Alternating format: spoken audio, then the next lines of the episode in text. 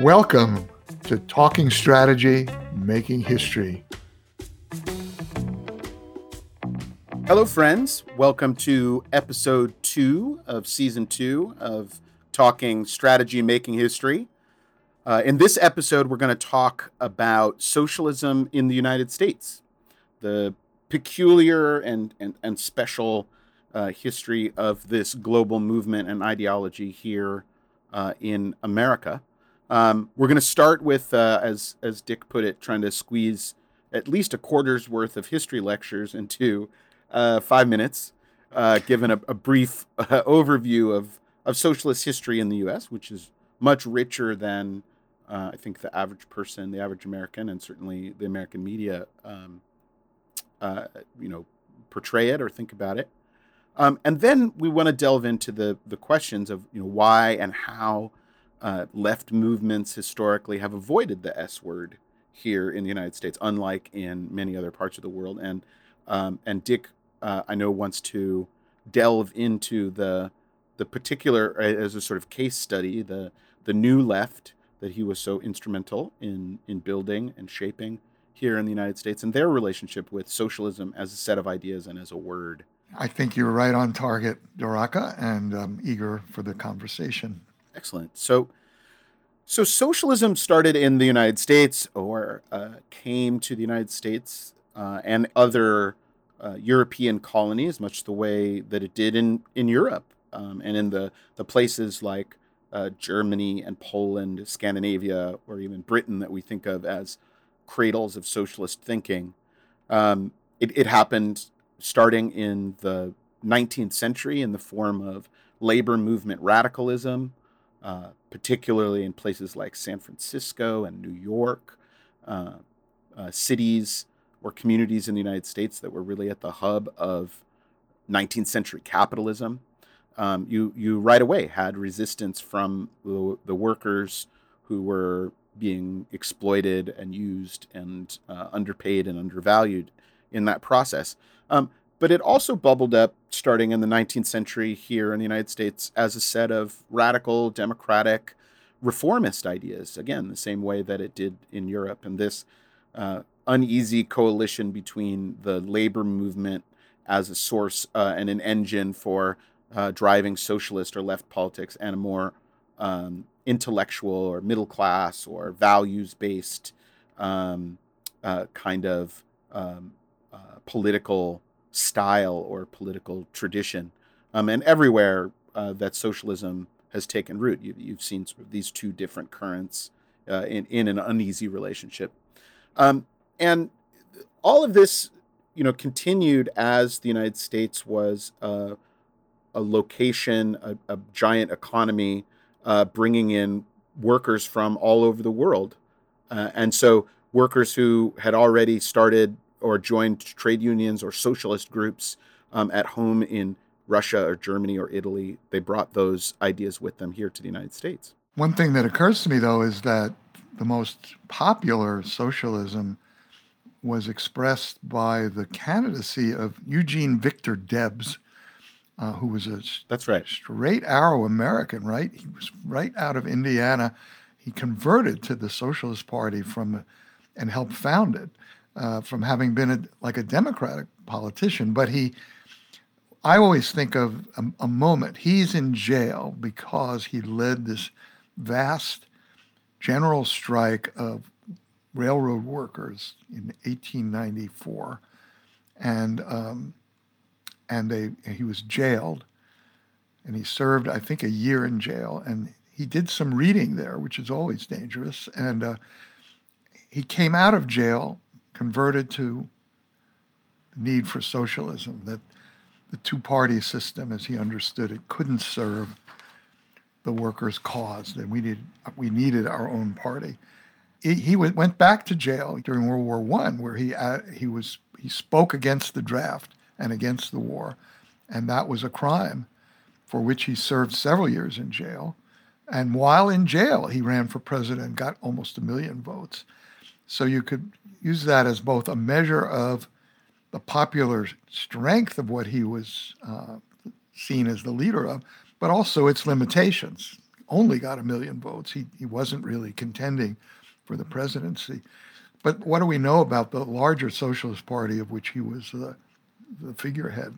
Well, at that time, uh, when he was making his historic runs for president, um, we also saw a real uptick in uh, socialists being elected, you know, in the early part of the 20th century around the country, mostly at the municipal level, um, but also at the state level, and and not just people that were affiliated with or members of the Socialist Party uh, of the United States, but you know, socialists of other stripes, um, labor radicals who maybe used different terminology, but were part of an explicit laborist or farmer worker uh, alliance in electoral politics.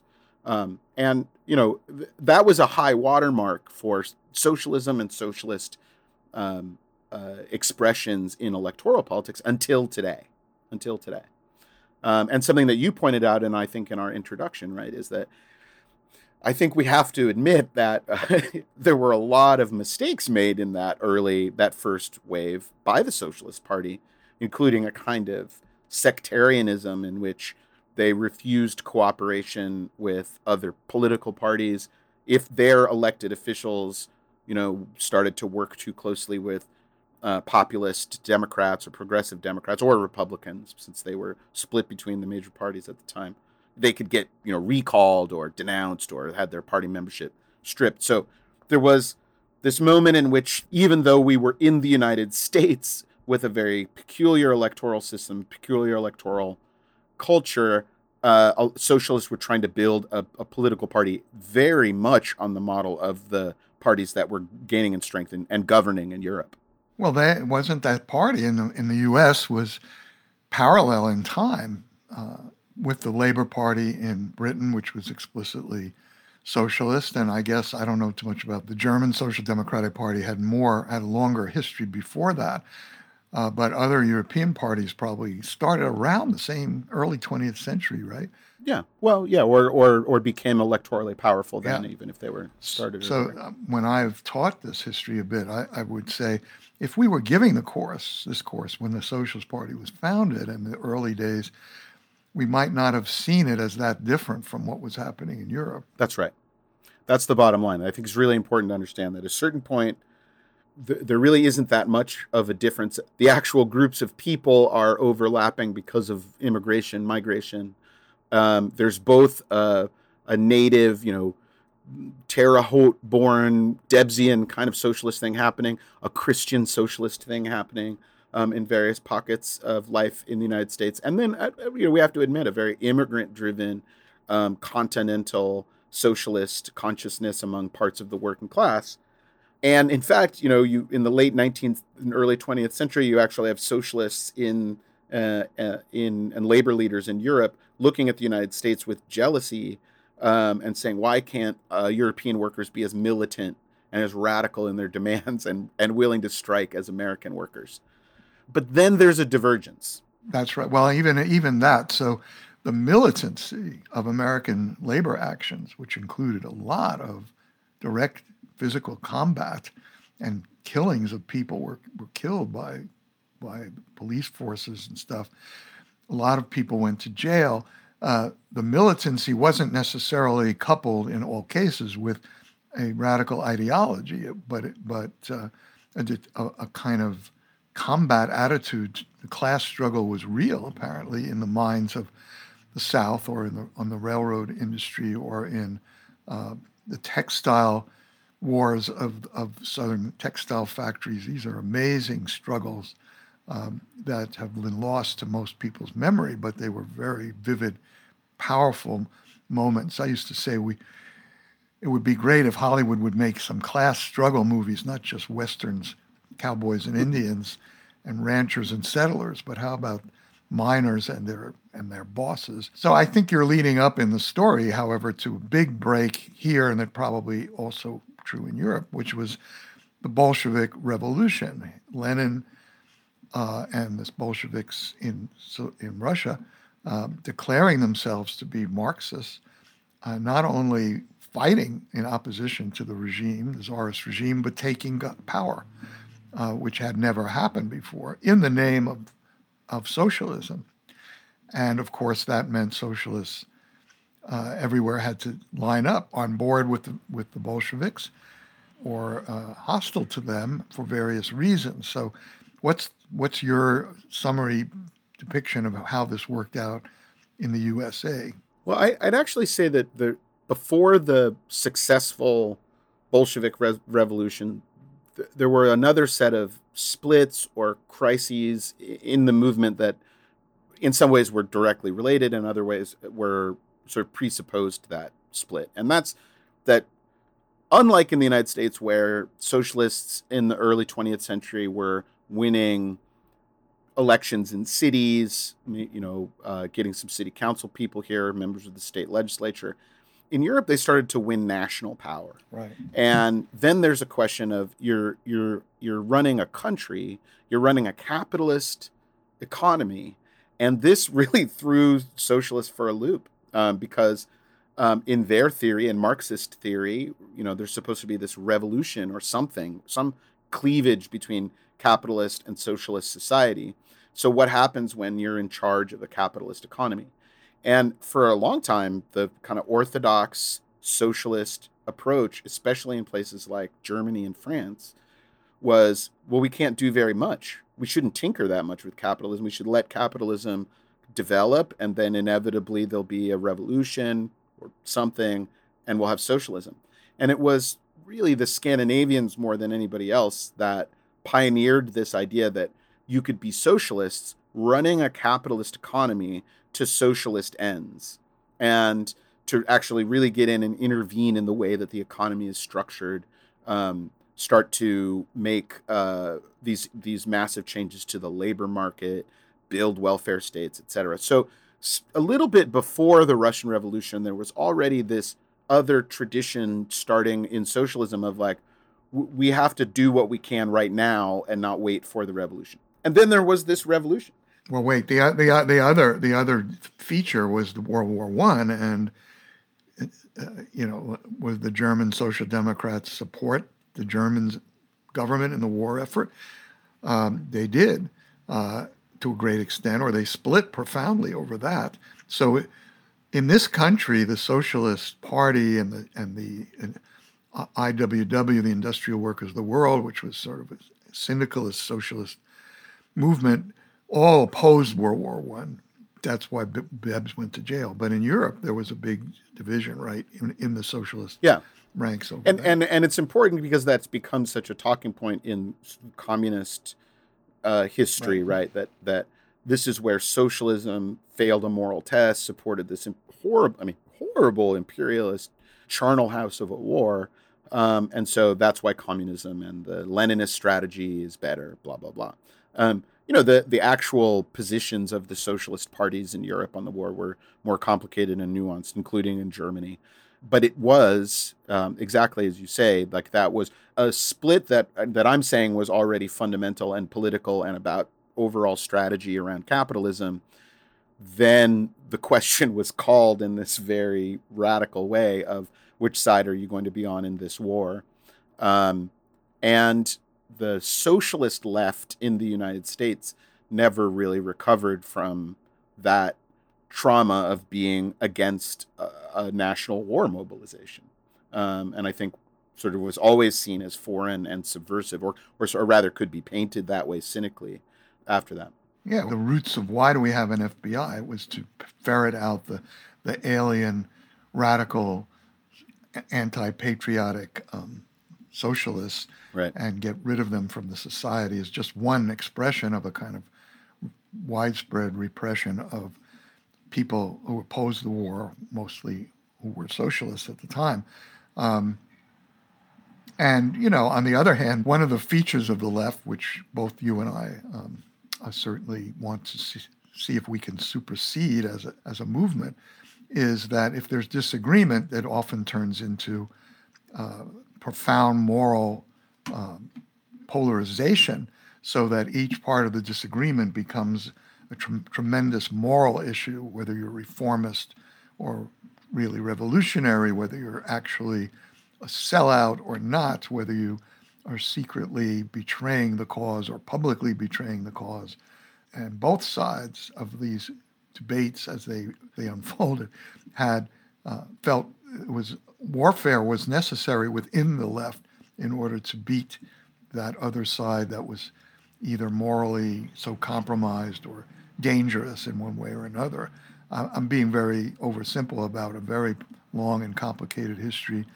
Once the Communist Party of the US was founded to support the Soviet Revolution, that was a split from the Socialist Party to a large extent.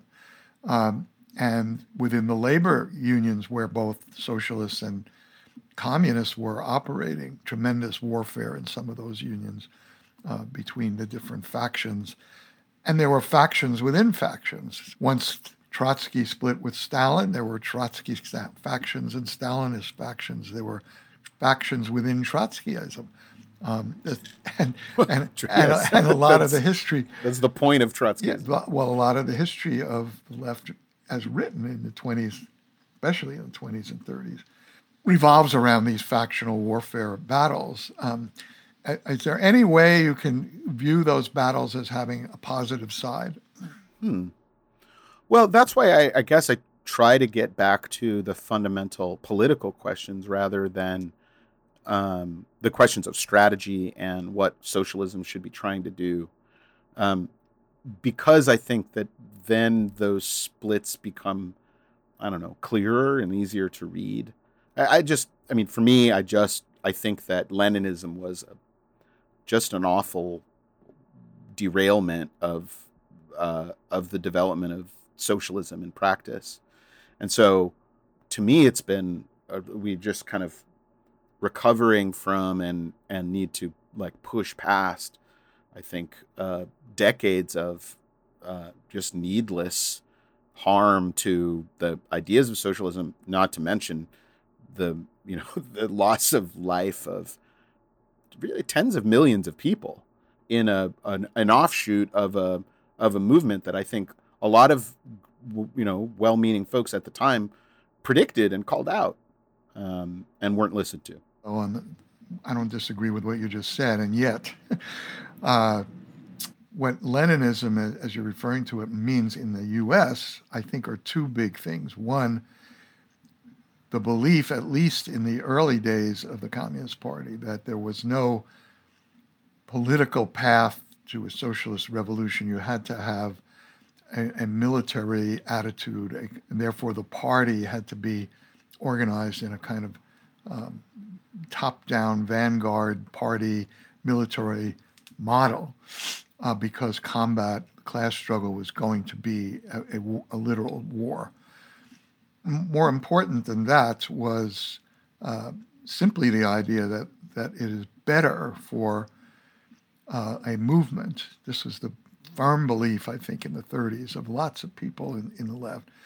Better for a movement to have a strongly well trained core of leadership that lived within the movement, that was their state of being as people, was to form this political hierarchy within the movement that could uh, arrive at strategy and policy uh, efficiently. And then it was anyone who was a member of the party had to have party discipline. They had to implement uh, what that party policy, the party line, uh, came to be. So in the 30s, that party line shifted to a much more small d democratic, politically oriented, parliamentary uh, way of operating, so called Popular Front, broad cultural uh, alliances, coalition politics, critically supporting the New Deal, uh, armed struggle not on the agenda at all for the Communist Party uh, in the 30s. Um, and uh, yet internally, the party still had this this uh, authoritarian structure. Well, and what happened to all the leaders who led that that that style of Communist Party organizing in the 30s? What happened to them? Yeah. Well, the actual party leaders were very doctrinaire, and and even though they were supposed to be the the font of wisdom, right, because they were the leaders, uh, they were the most cut off from from reality. Their lives were entirely in this narrow organization. And yet the party had also encouraged and socialized large numbers of young people to be organizers in the real world, to be labor organizers, to be tenant organizers, community organizers um, throughout the society. And, and these were people, my parents were like this, school teachers uh, who understood their responsibility as teachers to be unionists for teachers, but also to be uh, working for against racism and working for um, social equality in their communities, in the classroom, and so forth. And so those people, many, many, many more of those existed within the framework of the Communist Party. Uh, their lives were not necessarily, some of them were governed by the fate of the party, which ended in a kind of total dead end of repression and, and, and, and sectarianism. They remained within their communities and unions and so forth as uh, often as uh, important members of that generation.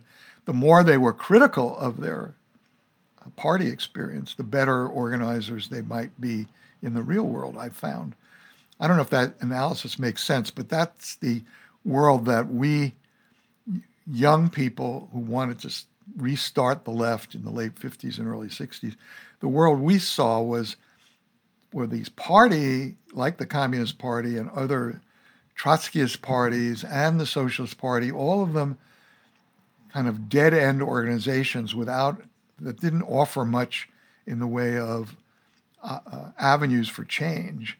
But the members of those parties, who who were not the leaders but the but the committed members, were often elders that we could learn from and that we were inspired by, especially those who had remained within you know, as labor organizers. My general point here was you you were talking specifically about the the when the Communist Party of the United States had a small d democratic approach, when they lessened their like slavishness to the Soviet Union, when they were like, let's go out and be part of popular movements, let's participate in electoral coalitions inside the Democratic Party, all those things that we look back the like decade or so when the Communist Party of the United States had a sensible a much better approach to politics, frankly, than the socialists did and a lot of other groups. The leadership that pioneered that were thrown out of the party right away afterwards when the when the Soviet Union said that's the wrong policy. And that to me is that's why Leninism was always, always uh, a mistake, a, a swamp um, that we're like we're still recovering from because we because the fact is that even in this upsurge of not even recovering from like we're still stuck with in this upsurge of socialism now that's going on with young people being so excited about transforming the economy and a, a politics to the left of liberalism there's just all this horrible leninism out there that's trapping people that's like behaving badly within dsa et cetera et cetera. So if, if in terms of telling the story of socialism i feel like there's one way to be like, oh, but there were these good people working under the banner of Leninism. Like that's true, but I, I just it was it's awful. I mean, it's something in telling the story of this great set of ideas about liberating people that we have to also acknowledge that that there's a part of the family tree that engineered famines systematically liquidated ethnic ethnic groups put all kinds of good comrades and good people in prisons and work camps. And, you know, as, as Max Shachtman said, it was there but the accident of geography that in the United States, people just got purged from the party and had to find new friends. Well, all that, yes. I, I don't, I've never thought that the p- people who were communists in this country believed that these horrors were happening. They were, their delusion was not to support those things, but I don't want to conflate the crimes of the Soviet state and Stalin, Stalin in particular, but they way beyond, beyond just his own actions. It was not. It was in no way the state that anybody who was a communist in this country would have claimed to be what they were defending. Some were apologists for it. Most people were were in denial about those crimes and the, and the reality of the Soviet Union, uh, horrifyingly in denial. But when Khrushchev publicly revealed those crimes. That led to a huge ferment within the party, the remaining party in 1956. There was a hope for a moment, uh, a couple of years maybe, uh, that the party could be recreated as an independent force, like was happening in Italy. The Italian Communist Party always had a kind of different attitude toward the Soviet Union that really came to the fore in the in the mid 50s. Well, generally speaking, from the this point of divergence, wherever we want to locate it historically, where socialism frankly became more of a mainstream mass politics uh, in Europe than it did in the United States, or really, to be very specific about it, it, it didn't happen in the United States and happened everywhere else, uh, it, where, where capitalism was was developing. And this question became known as the question of American exceptionalism. Why there is no strong socialist movement or politics in the United States and in, the mainstream. Um, it's been ironic or interesting or kind of creepy to watch this question of of uh, of American history that's a, a very interesting and good one turned into a uh, a slogan on the right. You know that America is exceptional and, and gifted by God with this, you know, specialness that that means that we don't have to follow any international rules, et cetera, et cetera. But but originally, this question was posed by historians and social scientists of being like, why did American society develop, po- political society in particular, develop in this way that it doesn't have a strong socialist movement? What's wrong with it, really? um, and, and a lot and a lot of those social scientists were had been youthful socialists. And so they'd be absolutely. You could almost say American sociology was created in part by by folks who wanted to try to figure out, you know, why we couldn't have socialism in this country. Right. When, or when, or less fatalistically, why it hadn't happened, or why it was why we took this different route. Um, because right. frankly, as right. you say, like some of them were actually motivated and stayed motivated by the question of, well, how could we have it anyway? Um, or how can we find an American path to socialism that's that's different than uh, other countries or other societies? And so there's been a number of theories that have been posited, and you know, just reams of, of papers, and uh, you know, entire floors of academic libraries are filled with books trying to answer this question. And I don't know what you think, Dick, but having read a lot of these books over the years, I think I feel like they're all onto something. I mean, explaining this really vast uh, political uh, uh, you know set of, of differences um, needs more than one variable, more than one explanation. But some of the most popular ones have been that, unlike in Europe, the United States was never a feudal society among white folks, at least. You know, between in terms of the relation, the power and economic relationship between uh, whites in the United States, it was never feudal, and so it didn't develop this sense of uh, hard and fast caste like classes that you had in Europe where people can see themselves as working class because they were and their parents were and their parents were and their parents and and no real hope of moving into the upper class because you have to be born into the right family. Um, unlike that, that at least the mythology in the United States is one of of class mobility, of anybody being able to make it, and so forth, which just makes socialism or a Marxist worldview a little bit of a harder sell. If, as people have said, and that we're all just like temporarily embarrassed millionaires. So that's made class consciousness uh, a harder sell here in the United States. Another similar but simpler explanation is that socialist parties in, in Europe really benefited from being the champions of universal suffrage and opening up the vote to new groups of people, whether they was you know working class men and then women. Um, and in the United States, we started as a republic with or very early on extended to pretty universal male suffrage, white male suffrage, sorry. Um, and so the socialist movement was wasn't the beacon of just small d democracy in the United States that it it it really was historically um, in Europe. There's also, of course, the fact that a, a, racially and ethnically diverse working class means it's really easy for uh, bosses to divide workers, and and not just in a, that kind of nice clean evil boss as the monopoly guy dividing up the workers kind of model, but just in general that if you're a working class working person and your boss replaces you with people who look different than you or you already have prejudices against, it's again harder to get you to go and think of that person as someone to organize or organize alongside, um, etc. And then I'd say the what I think uh, is one of the more sophisticated takes and one that I've always really liked um, and thought was really powerful is that capitalism, the arguments for capitalism, for free markets, for low levels of government intervention, all of those things in the United States have themselves been made on populist grounds and what um, some thinkers have talked about as a socialist capitalism. So, whereas in Europe, you might find, uh, especially back 70 years ago, you would have had people defending capitalism by saying, hey, there, some people just have to be bosses and other people workers. There's just differences. You can't have social chaos of people not knowing their place.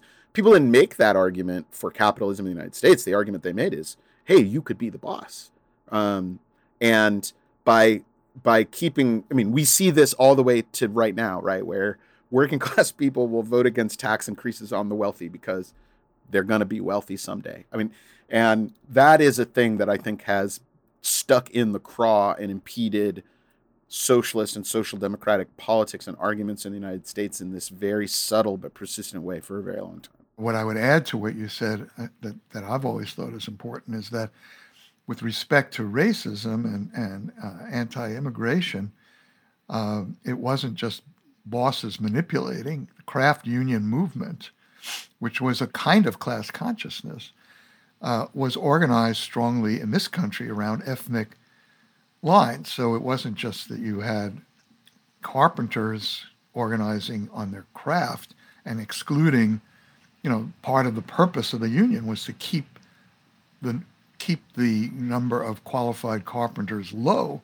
so that they could have strong bargaining power.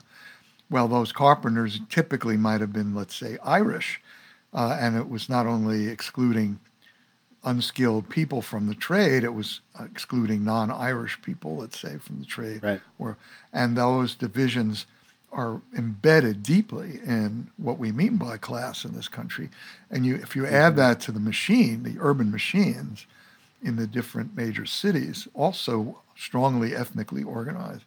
You can see that if you were working class and belonged to a certain kind of union and voted a certain kind of way, you still might be embedded in a very racist uh, framework in terms of attitudes toward other. In fact, I think it's true that the Socialist Party in its early days, they had an anti-Asian immigration policy, for example.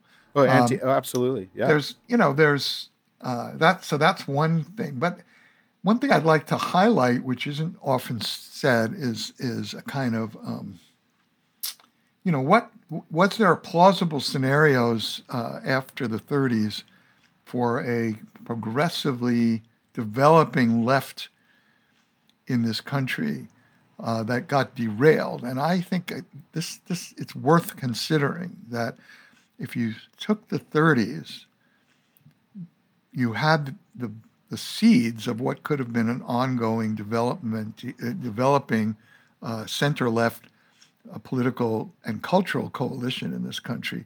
Part of what damaged it were, was the left itself, especially the communist-led left, because when the Nazi-Soviet pact uh, happened and, and suddenly there's Stalin sitting down with Hitler, the American Communist Party very stupidly defended that as if it was a, a correct and became anti-war. And and, and took an anti-war stance for a few, year or so.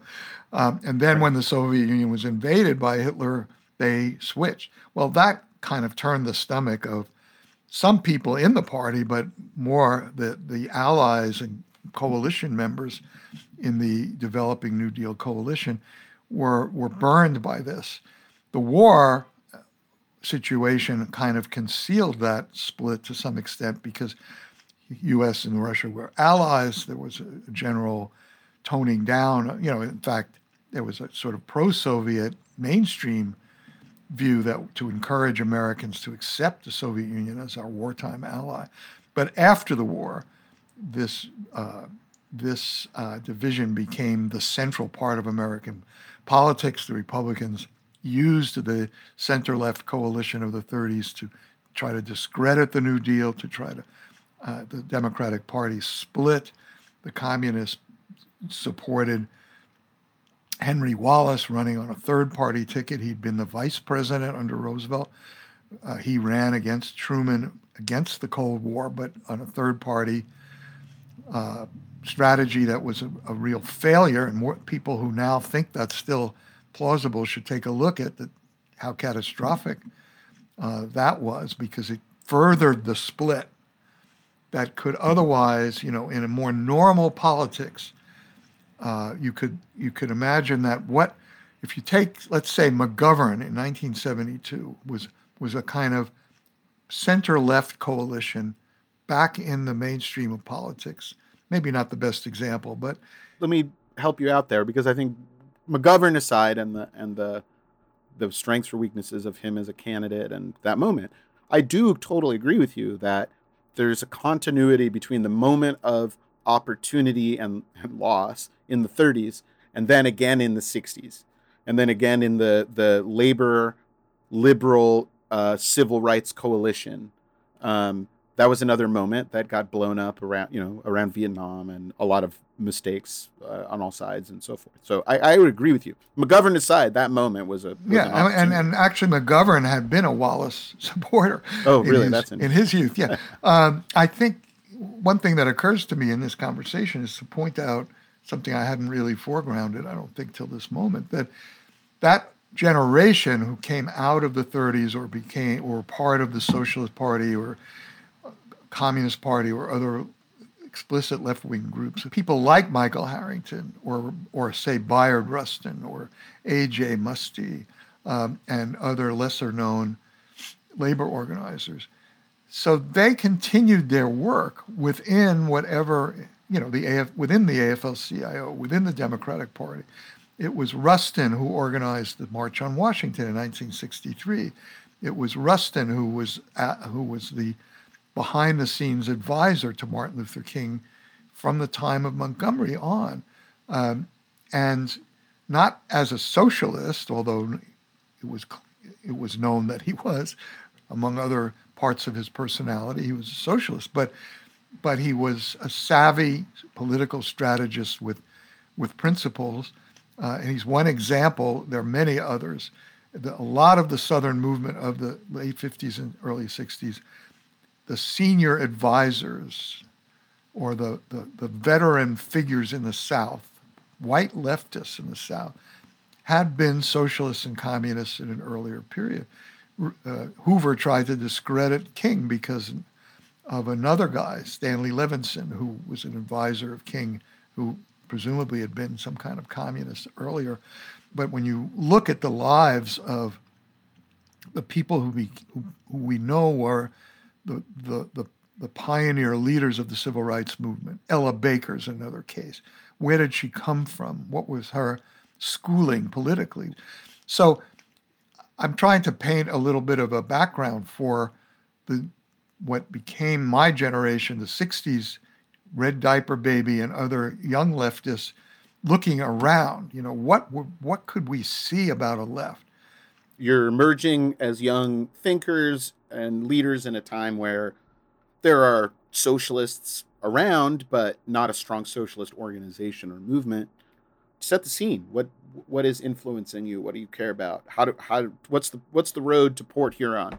There were intellectual influences like the Monthly Review magazine, Paul Sweezy, Leo Huberman, a Marxist journal that was independent of the Communist Party. Uh, and that was very smart. But their view, overwhelmingly, what they were saying was, well, there's no hope for a left in the U.S., so it has to come from the third world. It has to come from China. It has to come from uh, Africa and Latin America. And the U.S. would be the last place you can find a left. Well, that's not great news for you know someone in, who's 20 years old looking around for uh, political uh, avenues of expression.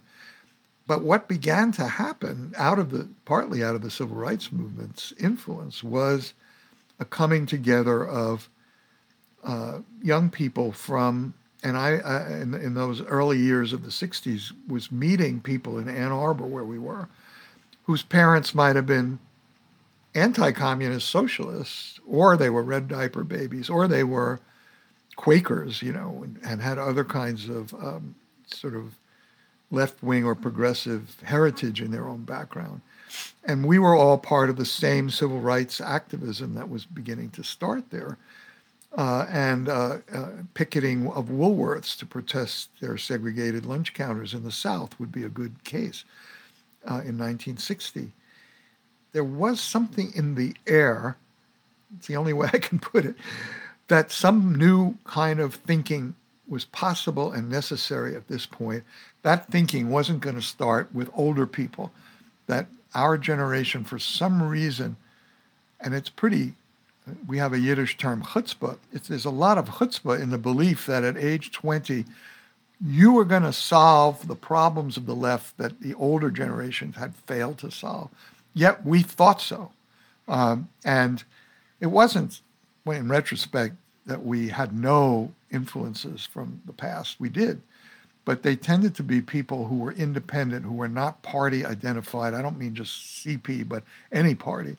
Um, one of my heroes was A.J. Muste, who had experimented his entire life, and I mean decades, with different ways of being a revolutionary pacifist, Gandhian Marxist. What kind of fusion is that? Gandhian Marxism. Mm-hmm. And there was C. Wright Mills, who said, I'm a plain Marxist, which very explicitly meant I'm not part of any party. Marx is a tool among other tools.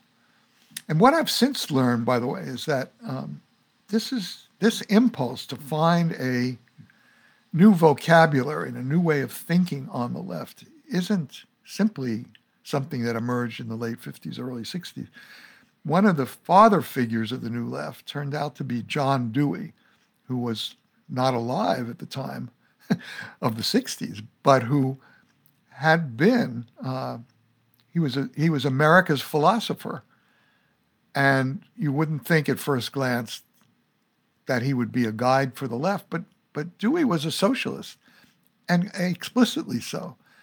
And he wanted to find something in this country's uh, cultural and political uh, foundations that instead of Marxism, what could be a foundation for an American left that would be radical uh, and, and, and have appeal to Americans? And he is, I think, the originator, if there's any single thinker, of the idea that a radical democracy, participatory democracy, even use that phrase, um, is the way to think about the alternative to uh, to capitalist society uh, that would fit into the American vocabulary and the American uh, American cultural framework. Tom Hayden, who was who was in the early days of SDS, the beginning of SDS, was assigned the job of writing some kind of uh, manifesto for the New Left.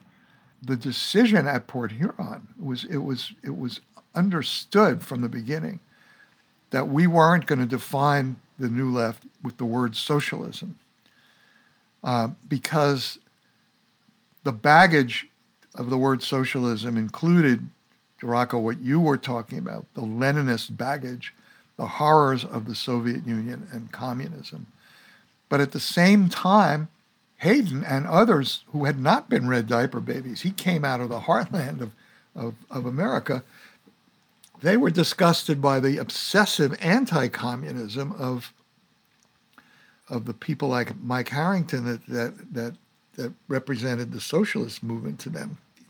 Tom Hayden and people and, and others at Port Huron were thinking this anti communism, as it's practiced, feeds the Cold War. It feeds into uh, repression of the left. It feeds into uh, that. That's one problem with it.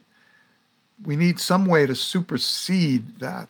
And, and one of the big problems with the anti communist left's way of behaving in those early days was if you were seen as Stalinoid, that was a term that Mike Harrington used.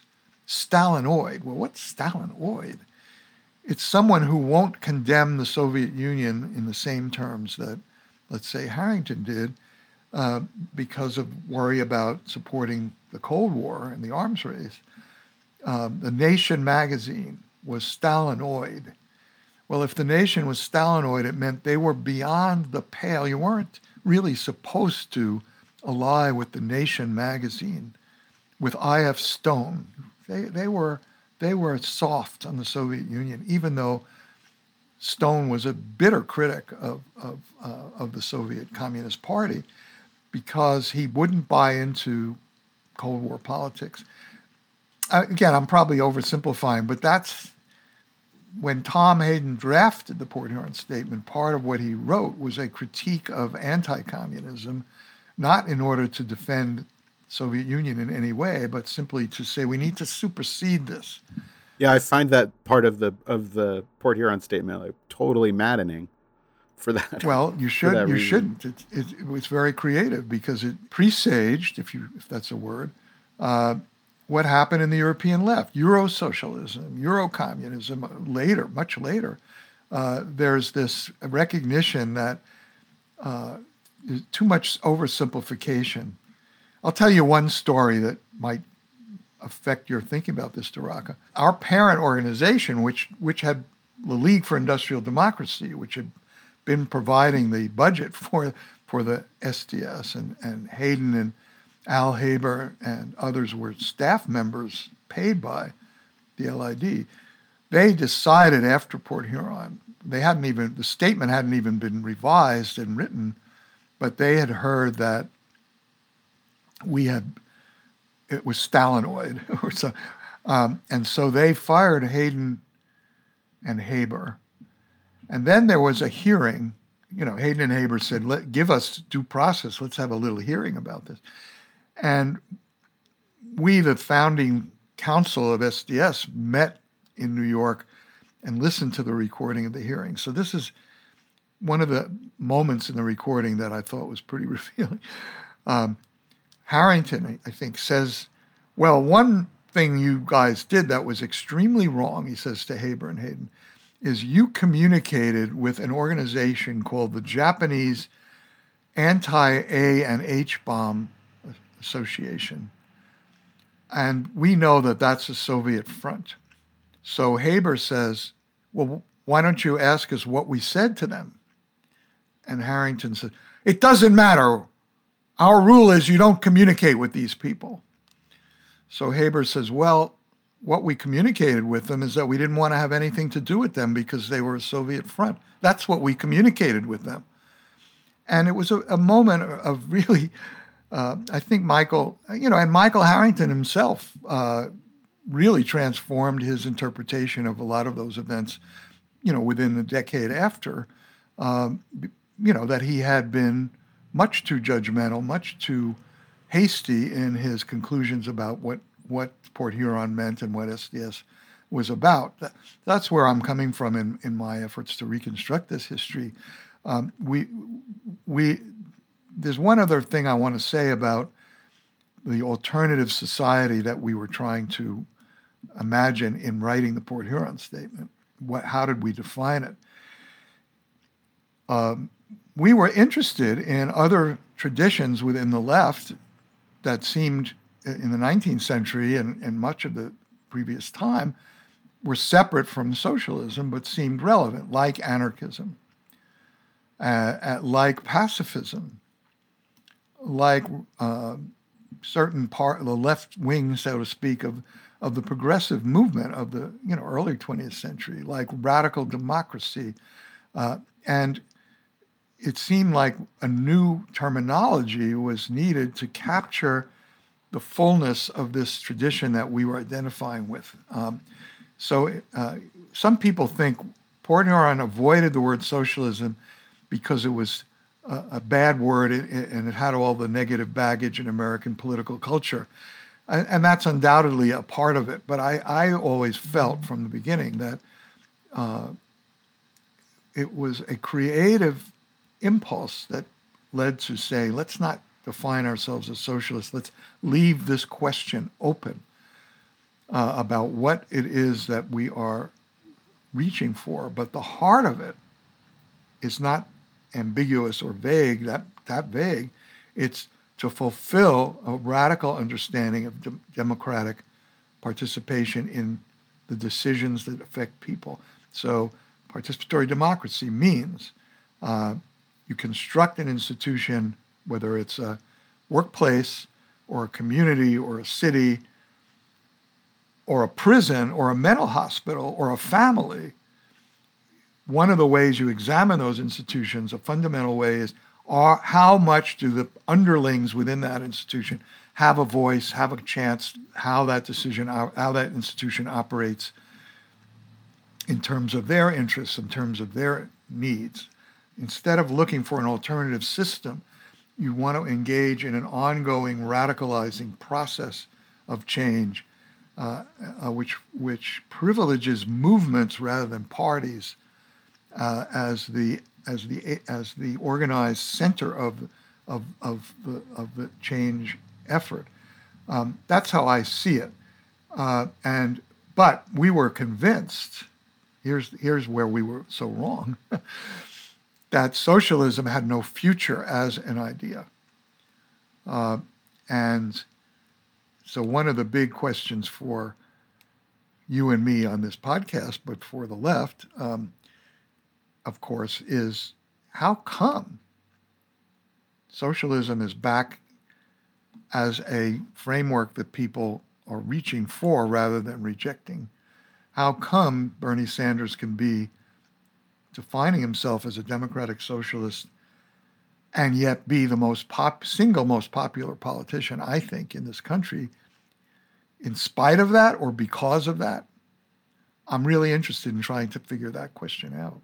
Well, I mean, I, I, I think it's because the uh, optimism of that moment in the '60s that a whole bunch of historical questions were settled questions was just misplaced, um, and a whole bunch of hardcore realities started to flood back um, very soon in the 70s and with a vengeance in the 80s.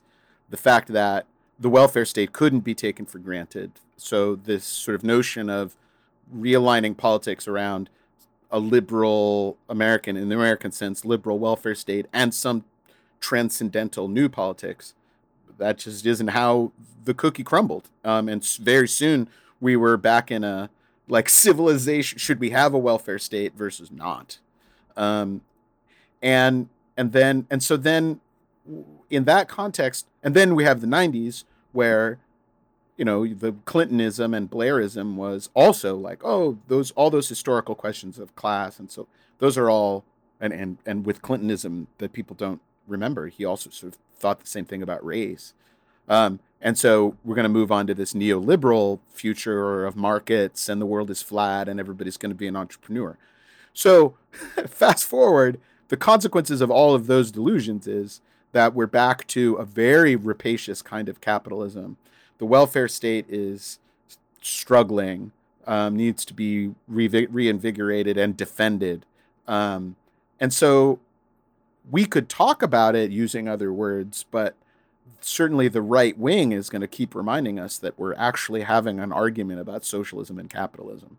And so I, I think it was Bernie coming at the right moment with a particular kind of political honesty, uh, combined with there being a generation of voters who don't remember the Soviet Union or any of those, you know, that stigma. Just being like, wait a minute, if I've been told that socialism, all my life, I've been told that socialism is, you know, public schools, and um, taxing the rich and uh, a welfare state and those kinds of things, then you know I'm a socialist. So that I mean that, that's that's how I think we got here. Well, you're making a very important point, uh, which is that in the '60s there was absolute consensus, not only among the new leftists but across the intellectual spectrum, that the welfare state, that the New Deal and its legacy was definitely the status quo. And we use terms like corporate liberalism to mean that, to mean that the corporate sector uh, was able to see the welfare state uh, as part of what they needed to maintain social stability and legitimacy and working class morale, you might say. Um, and to and one of the functions of the welfare state was to pay a social wage to workers that could protect the profit margins of private companies, corporations. That's how, know, to us it was completely obvious. I'm being sarcastic that the welfare state was very much a tool of late capitalism, and and we learned that in in our mainstream college classes.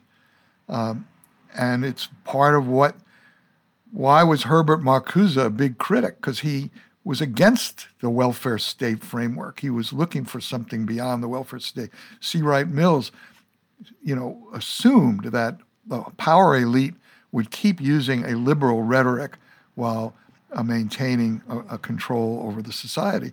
And so this is how we thought of it.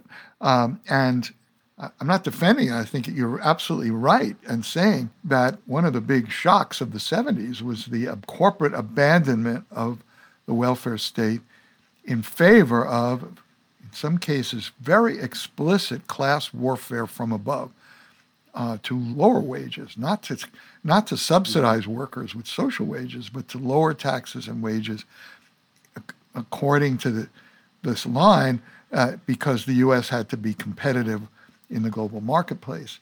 And uh, yeah, so in the 70s, um, you know, Tom Hayden ran for U.S. Senate in California. He got a million and a half votes.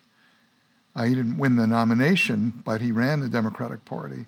And after that, he formed an organization called the Campaign for Economic Democracy. So it wasn't from the from from our particular circles of New Left circles evolution, w- economic democracy was the term we began to use, uh, coupling it with social democracy and political democracy. So, three forms of democracy interwoven. But socialism still wasn't uh, the label we used. Uh, because, and I think by then, because we didn't, uh, Tom Hayden, I'm sure, believed that if he said I'm forming the Californians for the Socialism organization, it would get nowhere. Well, and, and he probably would. He probably would have been right. Yeah. Um, but the the uh, but it is it's just it is interesting that uh, a, a kind of tradition of euphemisms and sort of talking around things is has dried up, and I for one just completely welcome it because I think it's able to we're able to I mean, it's not like the good thinking around participatory democracy or as a beautiful explanation of socialism, talking about economic, social, and political democracy. I think that's a great way to continue the conversation. But what I like is that we can get back to a kind of shorthand, an easier, uh, more politically honest conversation about um, about what about a, a systematic criticism, a politics that's that's based in a systematic criticism of capitalism itself.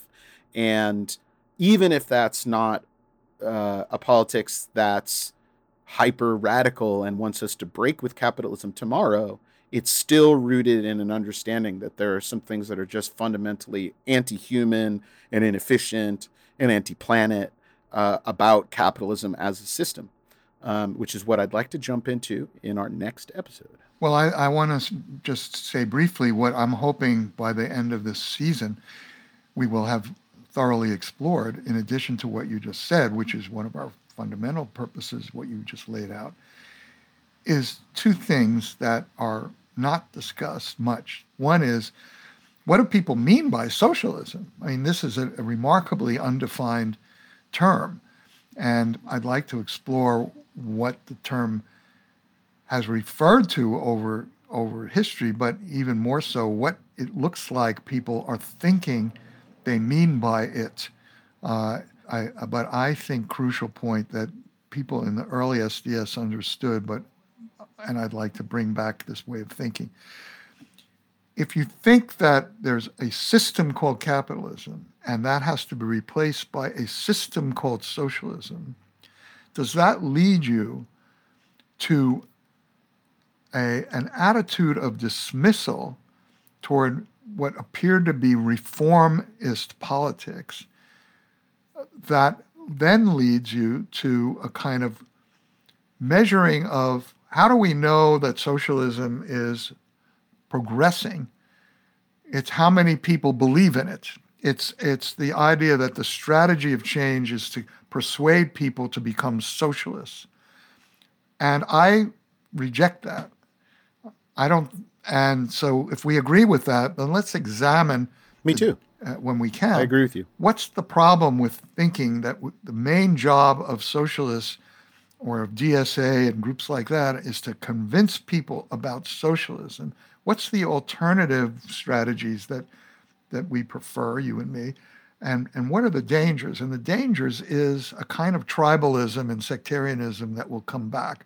Because if you're measuring who's a socialist as the as the goal, as you know, that's what we're after to make socialist. It's back, and it, it never went away.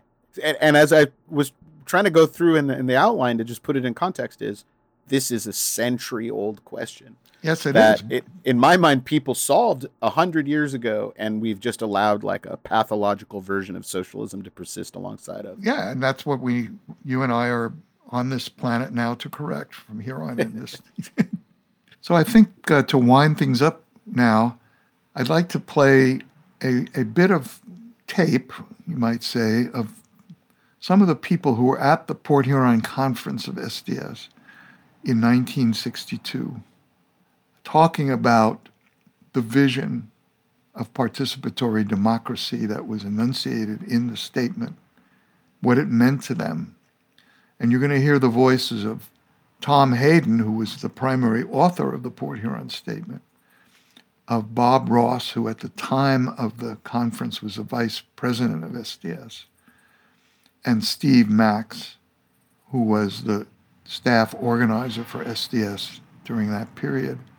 And they're pretty good, I think, um, articulations of what we at Port Huron were thinking was a good way to frame our vision of a new society. What we were about, we the, the activists, was the resurrection of the decentralized democracy or the direct democracy or the town meeting democracy. There was a, a kind of element in American history from the bottom up. The vision of participatory democracy is that people separately and together have the power to direct the key institutions of the society, power to control their own lives. Democracy was something that you go out and do every day, and that it wasn't merely voting for, for representatives every couple of years, but that, uh, that you, you, found, you found ways of implementing uh, democracy uh, every time you got up in the morning.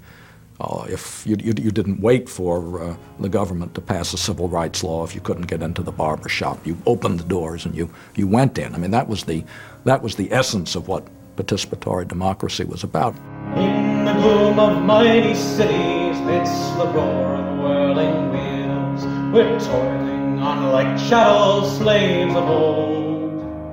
And our masters hope to keep us ever thus beneath their heels, and to coin our very lifeblood into gold. But we have a glowing dream of how fair the world will seem when each man can live his life secure and free.